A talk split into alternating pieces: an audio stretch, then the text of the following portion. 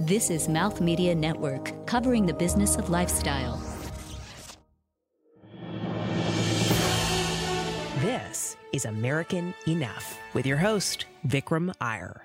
Hey there, my fellow Americans. This is Vikram Iyer, and you've reached the podcast American Enough. Just a quick few housekeeping items. Uh, for those that are just joining us, please subscribe, rate the podcast um, in your iTunes store, and Google Play, or Stitcher. Um, we want to make sure that we can spread the word around these conversations uh, to all of our friends and colleagues across the globe. And for those joining the conversation for the first time, a quick reminder that on American Enough, we specifically unpack and decompress the very notion of what it means to be an American. In this day and age, there has been a swirl of rhetoric, conversation, debate, and frankly vitriol around what it means to be patriotic enough to serve in the military, what it means to speak enough of one language to be considered an American, or what it means to actually be uh, competitive or have enough potential to immigrate lawfully to this country and therefore be considered American enough to immigrate under the eyes of the law. So when you have a really, really strong conversation going on from the leadership of this country, um, which is begging into question what I look like and whether my merits and qualifications or my background or my language or my upbringing qualify me as being just as open to and entitled to the same opportunities as my brother and, and my sisters and my peers um, who come from other backgrounds, then you've got a real challenging conversation in front of you, one in which you and I need to decide what in fact it means to be American enough so that way we can embrace collective values, debate collective ideas, and have a really, really strong distillation of the policies that are asking and begging all of us to retool our approach to being an American. Um, in, in, fact, on this podcast, you can continue to hear conversations around um, how one actually considers rhetoric in presidential speeches, one of unity versus one of division, to understand the concept of uh, Americans in the face of adversity. Uh, you'll hear stories of those that have advised former presidents on uh, LGBTQ pol- uh, policy, and you'll hear from those that maybe currently support the president uh, on those policies. You'll hear a variety of perspectives from those that have had the opportunity and the privilege to swell the ranks of government, uh, community organizing, and leadership at the helm of organizations that are actually forcing and advancing questions around American identity. Uh, but you're also going to hear disparate views and attitudes from individuals themselves, uh, your neighbors, your churchgoers, your mosque goers, uh, even your nieces and nephews, because on American Enough, one principal goal that we have is to actually have a dialogue with those that are most interested in these conversations. And that does not mean that you have to have uh, a fancy title, doesn't mean you have to be an elected official, doesn't mean you even have to be a PTA member. All it means is that you have an interest in these types of conversations, an attitude to offer, a perspective to share. And it doesn't have to be in line with anything that you've heard by way of ideology or perspective for me or anyone else on this podcast. The goal here is an open, free, and frank debate. And this time in our country, we couldn't need it more. Uh, so that's why we are very excited to offer the very first uh, town hall episode of American Enough, in which we actually hear directly from our listeners. Um, all listeners are able to dial in at 1 844 4 Vikram. That's 1 844 484 5786 and leave a message uh, with a question, a comment on any of the issues that we unpack. And we today have the opportunity to hear directly um, from a whole wide swath of individuals who are constantly struggling with this concept of identity under the current political uh, climate, and that is their American identity. Uh, Atlantic Magazine this week just published a very provocative cover story in which they allege our president, Donald J. Trump, is in fact America's first white president. The concept being not that the color of his skin is something unique in the Oval Office, but rather the concept of how we talk about community and identity and bringing a nation together that is specifically from disparate pasts uh, is being begged into question by this president day in and day out. Uh, we see it with his topsy turvy attitudes and perspectives via various speeches and press conferences when he's talking about the rights of neo Nazis in Charlottesville. Uh, we also see it the next moment in which he is talking about uh, the need for unity uh, after the, the tragic incident of a shooting at a congressional baseball game. Um, on one moment, you have a president calling for the unity of this country. The next moment, you have a president um, actively endorsing the ability for hate groups offering hate speech to stand tall and stall proud with those hateful pieces of rhetoric. So when we talk about Donald Trump being the first white president, we have to ask ourselves a basic question of is there a sense of colored identity that needs to be invoked with each president, or does that president of the United States have to actually uh, be representative of the entire republic, the entire sense of a democracy, and all of the people that makes make up the stars and stripes on our fair flag? Uh, that is a question um, unpacked by the Atlantic magazine quite beautifully. And if you haven't had a chat to check it out yet, please do and go and give that a Google. But that is also a question that brings us directly to our first town hall dialogue, and that is um, a question that we have from our friend Steve from Rochester, New York. Uh, Steve, what what were your thoughts? I, I, know you had a comment that you wanted to share. It seems obviously the country is very divided, and it's much harder to talk politics these days than I think it's ever been. Um, I certainly feel like I walk on eggshells whenever I express my opinion, and I know many of my friends feel uh, the same way, no matter what side of the fence they're on. Uh, my question is, even though this is a certainly a historic presidency, um, no matter how you feel about the man. Um, and he's accomplished things that have never been accomplished before, and certainly in a different manner. But are we regressing? Are we not as open to talk about politics as we've been uh, in years past? And is that a concern of yours? Uh, thank you very much. That's a fantastic question, Steve, and, and, perfectly aligned with what we're trying to, to you know, identify and, and, have a conversation around here on this podcast. Because when it comes to um, talking about politics, the concept of, of a national debate and a discourse um, is rooted in, in the history of this country. In fact, it's as old as the very founding of this country itself. You know, we, we often hear of the concept of someone getting on a soapbox or, or shouting out in the town square. And that's because at the very dawn of this country coming together, even as the founding fathers were penning together documents, we celebrated the individual who simply wanted to take a stand, express their voice, um, and would literally stand atop a soapbox in the middle of a town square to share his or her ideas. Uh, I, I think that that was one of the purest forms of facilitating a conversation in this country. And it was only by expressing those ideas and those values inherent in those ideas were we able to start to coalesce around a few ideas of what we wanted America as a nation to be about. But, but it didn't always have to be someone who had the audacity to stand up in front of others and share his or her thoughts.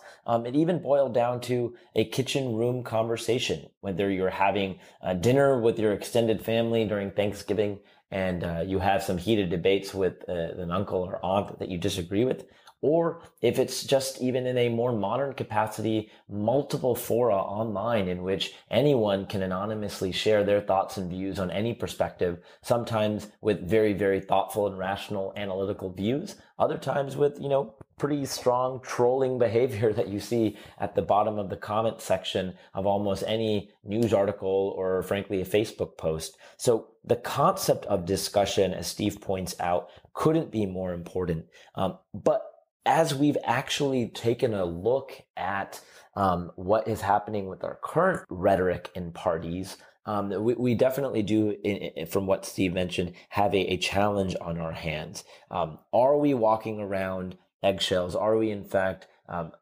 you know, pulling back a little bit from want, not wanting to poke the bear, maybe with a family member that we know disagrees with us or a family member who we know supports someone that we vehemently hate or disagree with. Um, these are going to be challenging moments in time because while many of us out there have maybe never really paid attention to politics or really cared for politics. Right now, anyone that's got a smartphone that's receiving any elements of um, you know, news notifications on it. Every few hours you look at your phone and there's a new headline of either a scandal related to a Russia inquiry coming out of this president or the education secretary talking about um, a, a, reprieve on the plans that President Obama uh, made to help encourage the reporting of sexual assault on college campuses. Or the next moment, you'll see a news alert about what Donald Trump tweeted about yelling at somebody and maybe uh, endorsing racially insensitive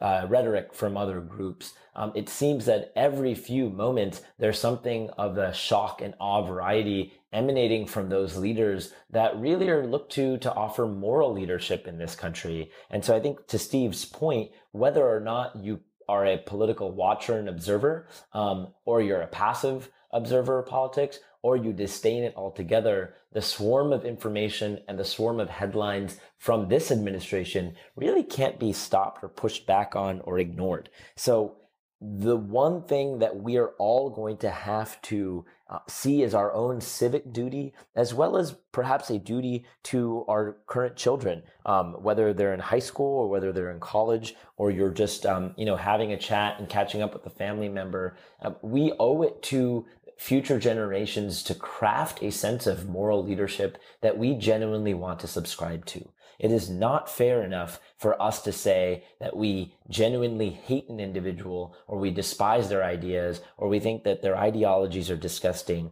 without actually giving our children and our communities around us a fair chance at understanding and hearing out why those perspectives may be fair in the eyes of another. Um, if we fail to do that, if we fail to have open and honest conversation with those around that kitchen table that we rely on every day for love, protection, care, and friendship, then we start to unravel the most basic elements of not just our democracy, that being light and transparency of thought and, and transparency of information and an exchange of ideas, but we start to actually undercut our concept of family and community because we won't even be able to engage in an uh, open marketplace of ideas with those that actually make up that marketplace. So I think to Steve's point, it may be very fair to want to retreat from having these conversations with other individuals, uh, but really we all should stand up. And, and when we feel we have a voice or a perspective on a, a, a political topic or really any prickly topic,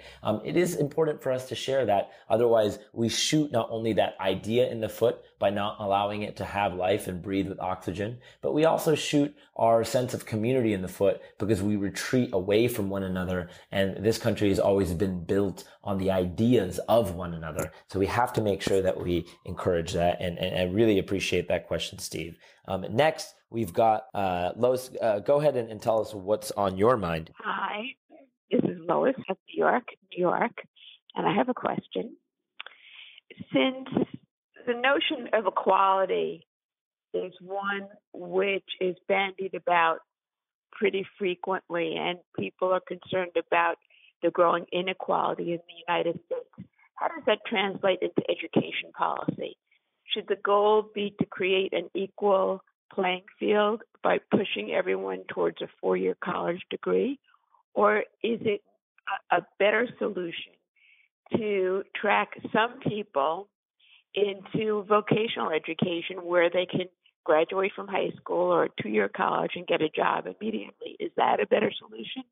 Or does that just increase the unequal nature of our society? I'd like your thoughts on that. Thank you.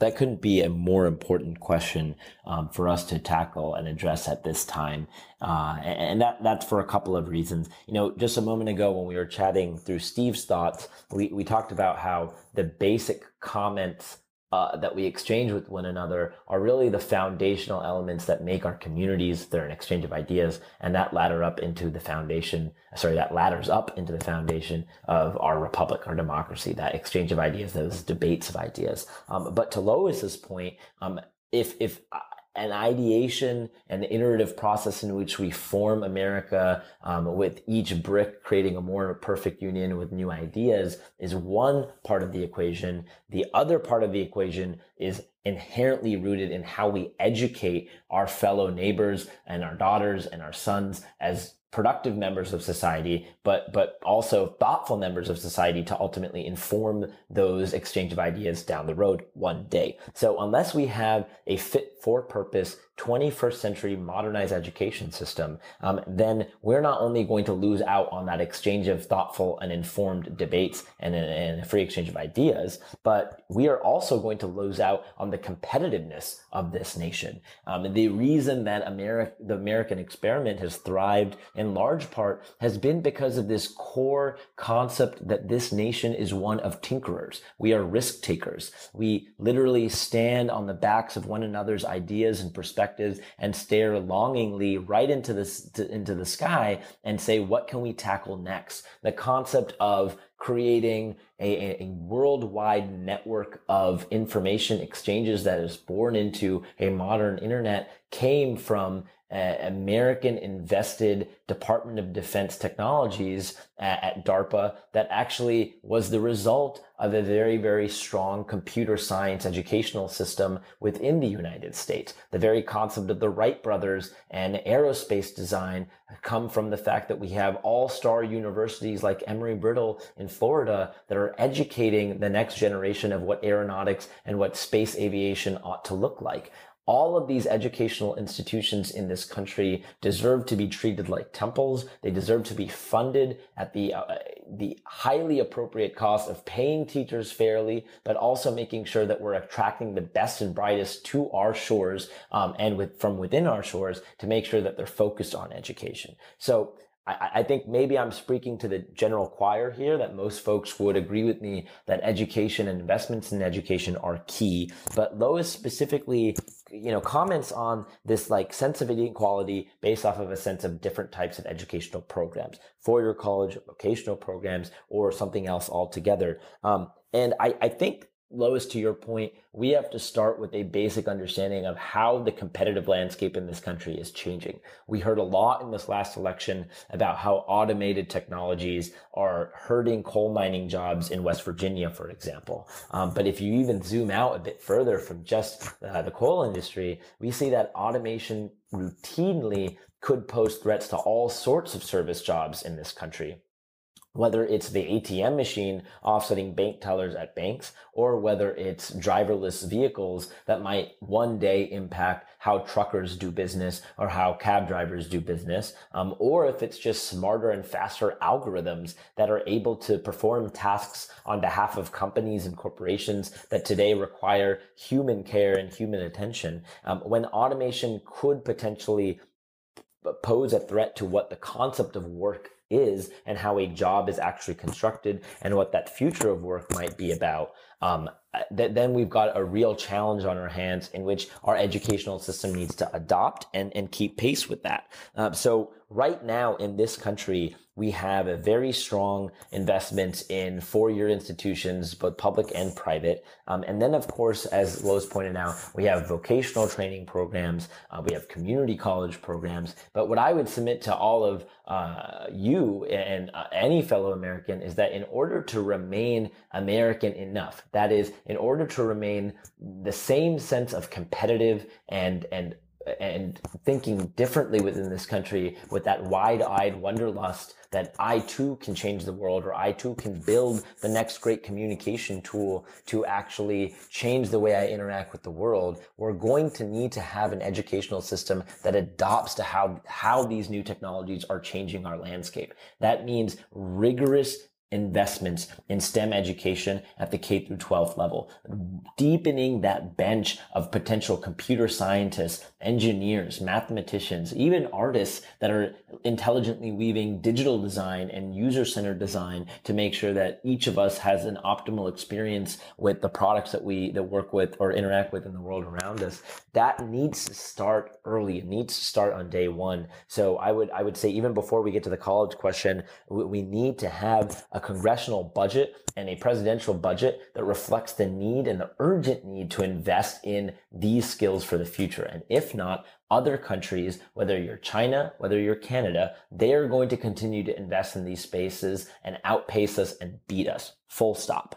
But then when you get to the college ages, um, we continue to need to have a model that ends up adapting to the needs of the individual. Right now, technology is not just changing the landscape of what work looks like, but technology is also changing the way that the educational process could look like. You've got incredible online um, educational technology tools like udemy.com, like khanacademy.com that are offering this bevy of curricula, whether it's in trigonometry or it's understanding our trading relationship with Yemen. All of this content is, is packaged in front of us in the power of the internet, but also just fitted into the, you know, the our own pockets on our phones. And so with these kinds of models, it, it, has begged the question in classrooms of should, instead of doing homework at home, should homework actually be discussed, deliberated upon, and tackled in a peer to peer environment of the classroom? And you can instead learn about uh, each of these concepts in the more traditional way of teaching a curriculum by consuming videos while you are at home. So you have that kind of tailored approach to the individual consuming information, consuming media um, on their own time being able to rewind statements that they didn't quite understand or pause as their schedules require it. And then based off of what they've absorbed and soaked up, uh, you know, with their own speed and tempo to soaking that knowledge up, they then bring the questions around the material or tackle problem sets or homework problems around the material in the actual classroom. So I want to reference this because technology is also changing the way that we would even think about how technology, um, or sorry, how how an educational process should work. So that is an important reminder because whether we talk about vocational programs, whether we talk about um, four-year institutions or community college, we have to realize that each of this is based off of the individual's learning attention, capacity, and, and willingness and ability to engage. If we try and paper over society with one fix all solution or one endorsed solution, then we aren't necessarily accounting for the nuances and eccentricities of an individual's approach to how they learn. And, and that's going to be really, really important just in terms of the individual picking programs that work for them. Um, but Lois also tracked into this concept that if we have this patchwork of different educational programs, does that hasten some sense of inequality in this country?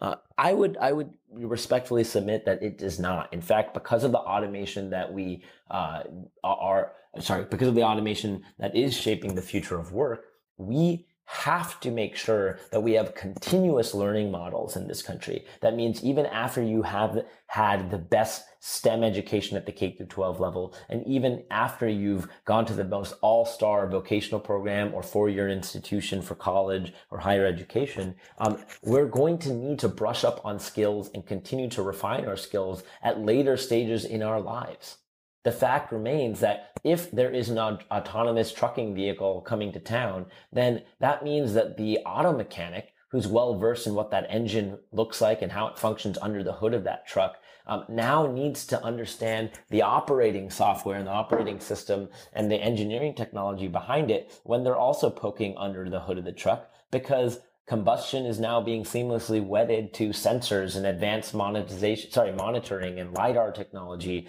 all of which is changing what a truck looks like. So maintenance of a truck is also changing. So even if you went to a vocational program to learn how to understand the internal combustion dynamics of a vehicle, particularly a truck or any kind of car, then as an auto mechanic, as these new technologies get introduced, where are you going to learn about how that new tech is changing what it looks like under the hood now? You have to create, we have to create cities, mayors, Congress, governors, they all have to create educational programs that allow for late stage learning as well. So that means that if you want to enroll in a course when you are 40 years old, um, when you're well out of the average age range for a four year college institution, perhaps, although you could go to college at any point, if you want to understand what it's like to code because you need that for your job or you want that to get ahead in your workplace or for a new industry, then we need to offer incubating coding like academies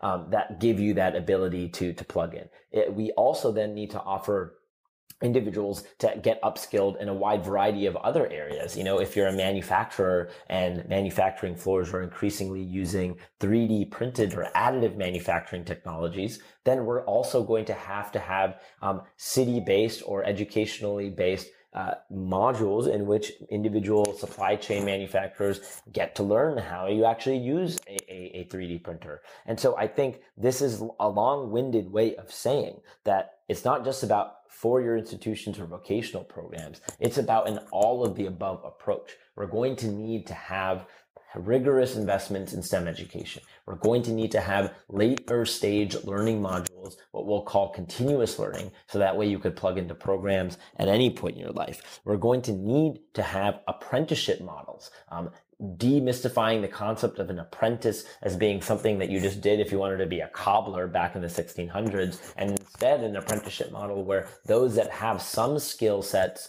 but need a bit more augmentation of what it looks like to apply those skill sets towards our modern job landscape and our modern technological landscape um, whether we whether it's a shadowing capacity or actually tech companies welcoming in folks with open arms for apprenticeship programs so they can learn these things um, even if they're not 100% on paper, um, equipped with all the degrees to be able to execute on those things. These are the types of models that are going to reshape the concept of work. And so that way we can mold the skills of individuals uh, across a temporal timeline that's rapidly being inserted with new realities and outcomes of the nature of work. So that's education. Um, but but love the question, Lois, and would love your anyone's thoughts if they disagree with us here, because um, it is core to to being American to make sure that we invest in all star educational programs. But it's easy for those to be overlooked as something that really is only engaged um, between the ages of you know four and, and 21, 22, and then after that, society sort of lets you learn on your own we we really do need to start investing in modules that give opportunities to refine your skill sets and your know-how uh, throughout the stages of the career in your life. So next up on the town hall, we've got um, an incredibly important question and timely question given the the tragic situations going on um, both in, in Texas and Florida with uh, incredibly intense storms during this hurricane season. Uh, we got a question here from Jason. Jason, go ahead. How has the policy changed regarding FEMA and disaster relief uh, from the previous administration, the Obama administration, to the new current Trump administration? And what advice would you have to the current administration uh, as far as how to react and try to alleviate the upcoming damage that's going to be hitting the lower part of Florida? Thank you. So, FEMA policy um, is as American as it gets it really needs to be core to any governing in uh, governing apparatus because it has this core concept of looking out for community. Um, it really does not take a look at whether that community is made up of one type of religion or one type of color or one type of language that's spoken in, in thick enclaves. Um, it simply looks out to make sure that when natural disasters hit, when communities are, are tackled by treacherous storms and when people and their homes are put into fear and, and put into to threats of security of their own livelihood, um, we need to have one another's back. And that is core to our institution and it's core to what this country believes in and what this podcast stands for. So um, let's just start by acknowledging all of the uh, federal and local emergency management professionals that are out there. Um, and, and it's actually split that into a couple of different categories because for all of our listeners, while we've often seen images, um, you know, whether it was the, the uh, horrific images from Hurricane, Hurricane Katrina um, or more recently um, in, in, Texas of Hurricane Harvey or Irma in, in Florida, um, and now Jose in Florida. Um, we've all seen images of, of rescue workers from FEMA with those FEMA flat jackets on, kind of like FBI um, jackets. But who are these individuals? These are professionals that kind of work in a variety of buckets. On the one hand, you've got um, emergency responders. So this is not just first responders like we know of from you know fire departments and police officers um, or National Guard units mobilizing. Um, these are actually disaster relief professionals that spend their time, their energy, and their entire careers uh, making sure that as soon as a flood hits, that they are responding and setting up the appropriate regional apparatus to respond by way of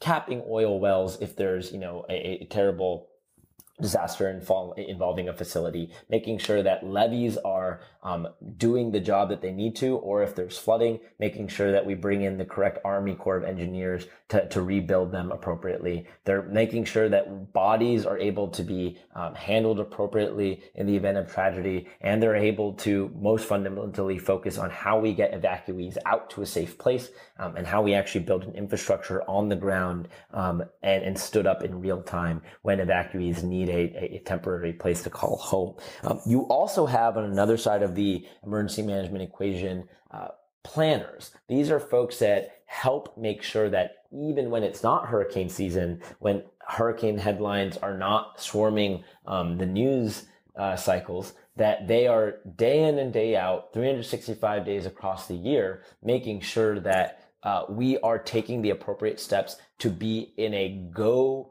position when disaster does hit our shores or a hurricane does make landfall. Now, these planners are unsung heroes of federal institutions and local institutions, but they are making sure that the right channels of communication between one department and another department are all buttoned up and ready to go should they need to be activated. They are planning throughout the year tabletop exercises so that way when a disaster hits um, a certain community, they are able to understand how they would actually respond in real time, which is a very effective exercise uh, from a planning perspective. Um, and then you've got in another category um, long-term recovery specialists, and these are professionals that say, you know, after Hurricane Sandy hit the northeast of our country, uh, individuals that went in and said, okay, community, how do we actually rebuild? Um, whether we're rebuilding cities or taking new urban planning insights into account based off of the damage um, that the storm may have done and, and, and therefore requiring reshaping uh, of of, of, infrastructure, roads, bridges, tunnels, etc.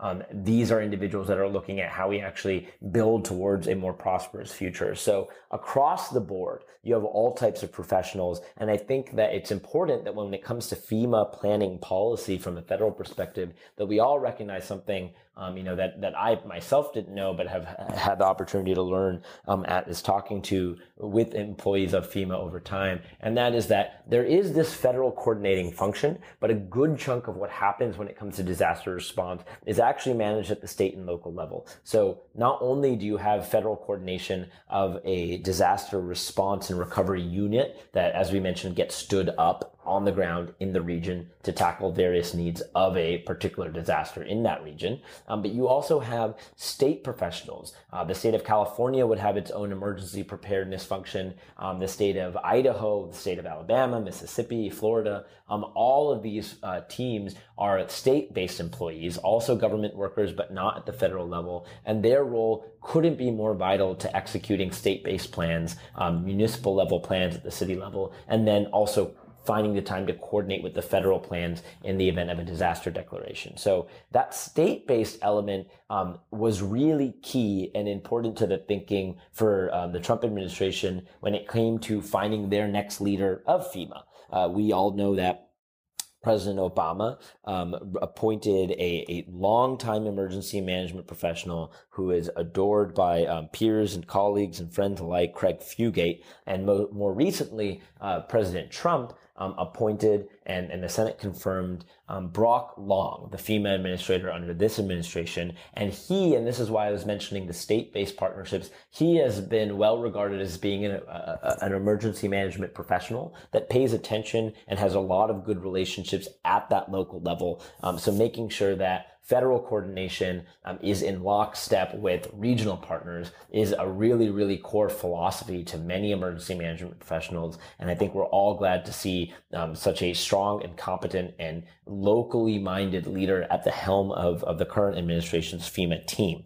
Um, when it comes to state level preparedness, though, what is quite awful and, and frankly a little concerning is the Trump administration's budget blueprint for FEMA. Um, while he appointed Brock Long to be mindful of those relationships at the state and local level, he has actually proposed about $600 million worth of cuts to cities and states uh, grant programs that are facilitated by the federal government to make sure, as we said, the states do have prepared uh, prepare, preparation team, planning teams in place, that states do have the adequate resources and infrastructure to stand up a disaster response center when needed, um, that states do have the ability to um, uh, coordinate uh, disaster relief with uh, actual immediate short-term response relief efforts, and that states have the budgets and the wherewithal to plan for long-term recovery um, efforts after a, a, hurricane season has long um, been in their rearview mirror all of that money is really important for states to do their jobs. And when you've put someone at the helm of the organization um, who 100% champions the ability for states to do their jobs and make sure that they look out for communities, that is not practicing a basic American ideal that I am my brother's keeper, that we look out for one another, because we can only look out for one another insofar as we have the resources and the wherewithal and the desire to. And this budget blueprint is an active disaster in which the Trump administration is saying that, you know what, for the sake of wanting to fight for uh, smaller government, we're going to put the potential risk to human life in jeopardy at the state and local level. And, and quite frankly, it, it is a real, real shame. The upside, though, and the optimism we should all have when we take a look at terrible headlines is the way that state governments definitely look at preparedness coordination. I think just this week alone, we saw Governor Rick Scott in Florida encourage well ahead of time evacuation plans for those in the Miami and Southern Florida regions um, to make sure that they got to safe harbor much quicker than ever before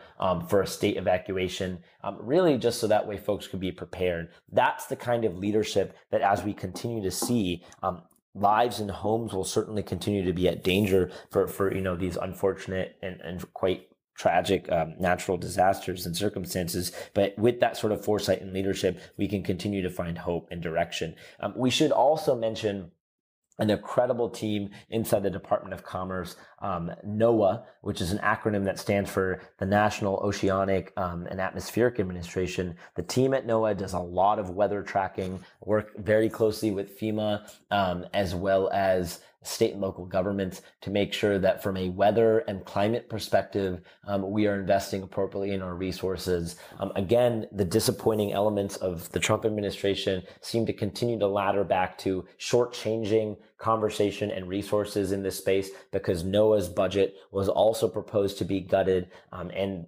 the frankly appalling climate change denying narrative of this administration is, is almost painting us into a, a box, sorry, pushing us into a box in which we aren't poised to pay attention to the warning signs where heating and temperature adjustments and changes that are drastic to our climate could very, very much impact uh, not just could, but do very much impact the way that storms and weather reporting occurs in this country. And so a better way to make sure that we can push back against the ignorance of that sort of budgeting and, and, ideology is to make sure that state and local governments are rigorously investing in programs that research climate science, that fund it, and frankly pay attention to um, what that, that research concludes because that's going to inform how states and localities actually invest in their own disaster preparedness teams. Um, we'll also say that for anyone who is uh, watching what you know tragedy and looking to to to get involved in donations in any way, um, if you go to the Florida Relief uh, Fund, um, if you Google that uh, or if you head to UNICEF's website, which is also raising money for emergency uh, supplies. Um, the United Way of Miami Dade is soliciting donations. Uh, but also, if you're looking to volunteer, um, you definitely want to check out the National Voluntary Organizations Active in Disaster uh, page. That's the National VOAD, so nvoad.org. Um, it will suggest additional ways to get involved. And, and I'll also conclude on this topic um, from Jason that there is a role for the private sector to play here. I mean, we definitely mentioned the heroes um, that were, uh, uh, uh, you know, that are lifetime emergency professionals. Um, but we've even seen really cool technologies and apps uh, like Nextdoor um, per- ensure that that community partners can actually be prepared um, ahead of hurricane season and giving out very very specific um, guidance uh, while the hurricanes are actually in full effect. You saw um, organizations like uh, Airbnb trying to provide uh, shelter support for evacuees at a discounted rate. Um, even the online delivery app Postmates um, was coordinating free deliveries of batteries, water, other necessary supplies to evacuation centers in Dallas, where a lot of the, the victims offset by Hurricane Harvey in Houston were sent to um, after last week's horrific storm. So really public private coordination here is going to be important. State and local leadership is going to be important and and the vision of a FEMA leadership that's willing to coordinate with those um, agencies at the local level is going to be important but at the end of the day what we're going to need is a Congress and a president that understand these programs are vital to the American interest and to the American community. And it is not enough to cut them so that way you can bandy about for elections you've got a smaller federal budget. You need to make sure, Mr. President, that this is not anything we play chicken with. Hi, my name is Nina. I'm in New York City, and I'd just like to make a comment. Basically, um, I think really this was definitely covered, but um, I really it resonated with me. I agree that um, we thrive with more contributions and input from people who are bringing and sharing a variety of cultures and experiences, and um, which would be immigrants, and um, that's I think that works collectively as a country, as well as for all of us as individuals. I think we, we thrive from that variety of culture and experiences. So just wanted to say I really agree and um, thank you for stating all that.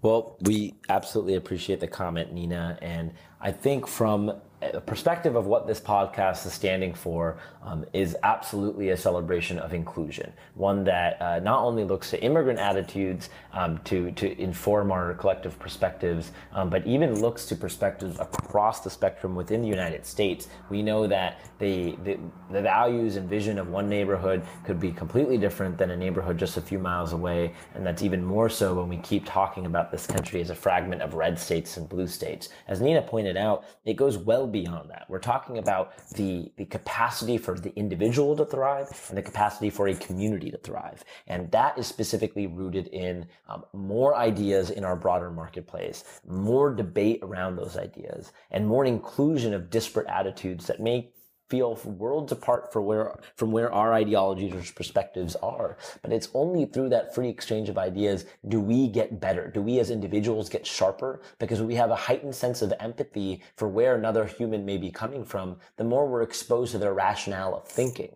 um, and as individuals get smarter and more empathetic, then communities can grow with a function that looks out for one another. Um, and that looking out for one another has been core to our town hall today. It has to deal with the educational systems that low Lois asked about. It had to it had to do with um, you know the, the question of how we prepare communities um, for the next chapter in their lives after they've been riddled with a natural disaster that that Jason mentioned, um, and it definitely had to do with what Steve mentioned at the very top, which was being able to even just uh, feel like we aren't walking on eggshells when we want to talk about our political identities um, with our friends and families around the kitchen table. All of this um, requires a sense of looking out for one another and making sure that we never shortchange ourselves from hearing even one more perspective. Uh, there's been all too often this fear that, you know, if you allow in additional perspectives or additional people from other countries on our shores, then we are for some reason going to be undercutting our ability to have jobs and maintain jobs for Americans, or that we're in some way going to lose our progressive identity as Americans. But when it comes down to it, um, this country has not only been founded by immigrant attitudes and immigrant perspectives, but we've always been rooted in the belief that brick by brick, we create a more perfect union by adding new concepts to the pot stirring it, blending it into the American DNA, and making sure that we are stronger and better off for it. That is what American greatness is. And in fact, when we have opened our borders up to those individuals that have that, that have disparate ideas and creative and innovative visions, it's also allowed us to blossom beautifully economically um, from a competitiveness standpoint. New technologies have been built by di- different attitudes and faces and skin tones and, and frankly religions right here on U.S. soil that have created new jobs, have created new ways that we interact with the world, and have created a, a more prosperous middle class in this country. So Nina, we thank you for those comments. And of course, for anyone out there listening to this American Enough podcast, if you disagree, if you have other attitudes, if you have other perspectives, we want to hear from you. This is not uh, about us preaching to the choir. This is about really owning uh, the sense of inputs into an American identity, and we would welcome, um, you know, opposing views as well. Uh, we, have got one last question in our town hall today, and that question um, comes from from both Mike and from Carl. I believe they've got kind of similar um, uh, questions that are following a similar line of logic. But but let's go ahead and, and hear from Mike first. Mike, go ahead. How do we bring positivity into politics? Thanks, and excited to hear. That's definitely a doozy of a question because at this point in time, we know a lot of folks are troubled by what the, the political landscape looks like um, and, and, sort of the vitriol that's packed into our, our heated landscape of, of conversation and debate. You know, today we've been talking a lot about how dialogue matters and it's, it's core to a marketplace of ideas. It's core to, to our own individual freedoms and it's core to our country. Uh, but a lot of that, it can immediately be compromised when rhetoric um, forces the other one out of the debate or rhetoric actually pierces through our sense of, of moral leadership and instead, instead creates enemies out of the other. The, this us versus them mentality can't be healthy. And, you know, you know, Mike's question is frankly rooted in a premise that today politics doesn't feel too positive and that's you know not an unfair characterization uh, the way that you bring positivity back into the fold though quite frankly is hope it's not a, a hokey or kitschy answer. It's a, a sense of aspiration that for this country has really been woven into the fabric of our societies. This aspirational goal that we can be better, that my kids will be better off than, than his or her parents, and their kids will be even better off than, than, than they, they were as parents. And, and this is this sense of reaching for, uh, the stars in hopes that at a minimum you land on the moon. Um, this is definitely an individual concept that hasn't you know been ignored in politics but really needs to to be latched onto because if the, the, the framing of where america's identity stood under the last election is that we aren't great and that we have to get back to a sense of greatness um, that foregoes this core concept of hope in fact it creates this dynamic in which we say um, we are regressing as a society, that we are not good or performing as a society, and punitively we need to take steps to box out the people, the ideas that may have contributed to that backwards mentality in any way. Instead of speaking to where we hope we can go, instead of creating an actual blueprint of vision in the same way that John F. Kennedy wanted to reach for the moon through the space program, instead of creating a same sense of vision um, that uh, President Barack Obama um, wanted to create when he was actually focused on middle class jobs and the income gap, um, instead of the actual vision Ronald Reagan offered that said that we can be that shining spot atop of hill, but we need to invest in our body politic in order to get there. Um, those were aspirational messages of hope because they had a notion of what that North Star was. Today, we have this rhetoric that ends up blasting people if they don't agree with this president. We have rhetoric that um, really pits two groups of people, maybe those that that support certain policies those that don't oppose them um, in very sort of almost violent protests that we've seen play out across the country.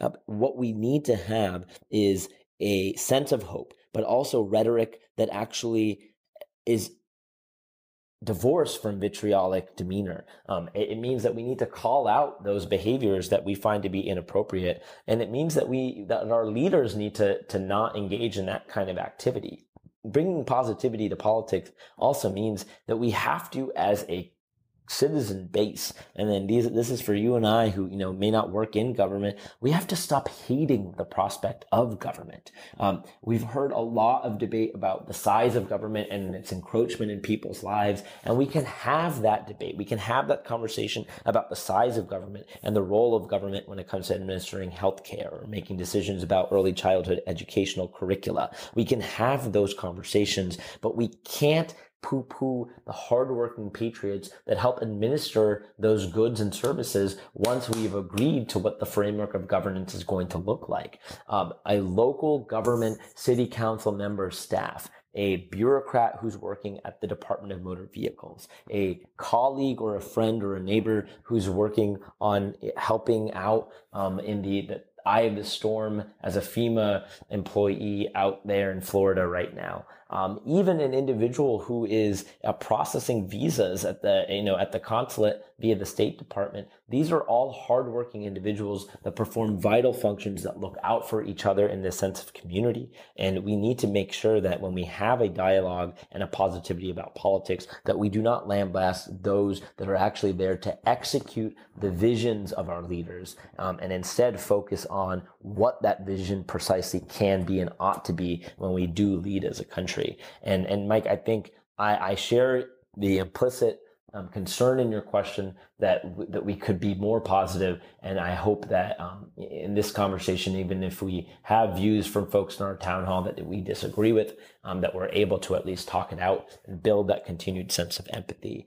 Um, and, and and with that, I, w- I want to thank all of you for joining a special edition of American Enough. Um, we will continue to do these town hall type events. Again, if at any point you have a question, a comment, a concern, or you know really want to tear apart anything that I've said here, please, we welcome the conversation. We want to have your views as everyday citizens and peers on this show. Um, you can dial in by calling one eight four four four Vikram. Again, that's one eight four four four eight four five seven eight six. Um, and to close us out today, um, we, are actually going to hear um, from another another citizen, uh, friend of the pod of ours, uh, Carl from from Brighton, New York. Because um, I thought his thoughts were particularly poignant for for how we feel um, this podcast is is is is aiming to work, and, and how I, we feel these conversations are going to be really really important for the health of our our, our country and for the health of our children's ability to believe in this country. Carl. I think to uh, rephrase the question, what is it to be an American? Uh, similarly, Wade's question, you know, what is American enough? I think uh, technically, if you're an American citizen, then you're an American. That's enough for me. But maybe it's more than that. Maybe it's you want to be here, and therefore you are able to earn citizenship, or if you weren't born here, of course. Uh, and uh, therefore, if you boil it down to something simple, it's you want to be here in this country, that's uh, that's all it takes, and that's uh, that's enough for me. Thanks. This has been American Enough with Vikram Iyer. American Enough is a production of Mouth Media Network, copyright 2017. Theme music by Chris Thomas, edited by Mark Rako.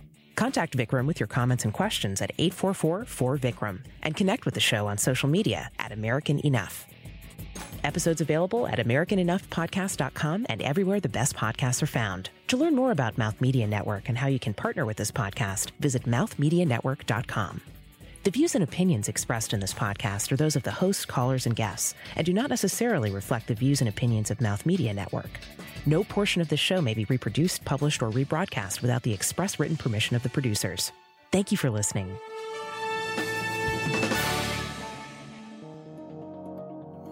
This is Mouth Media Network, covering the business of lifestyle.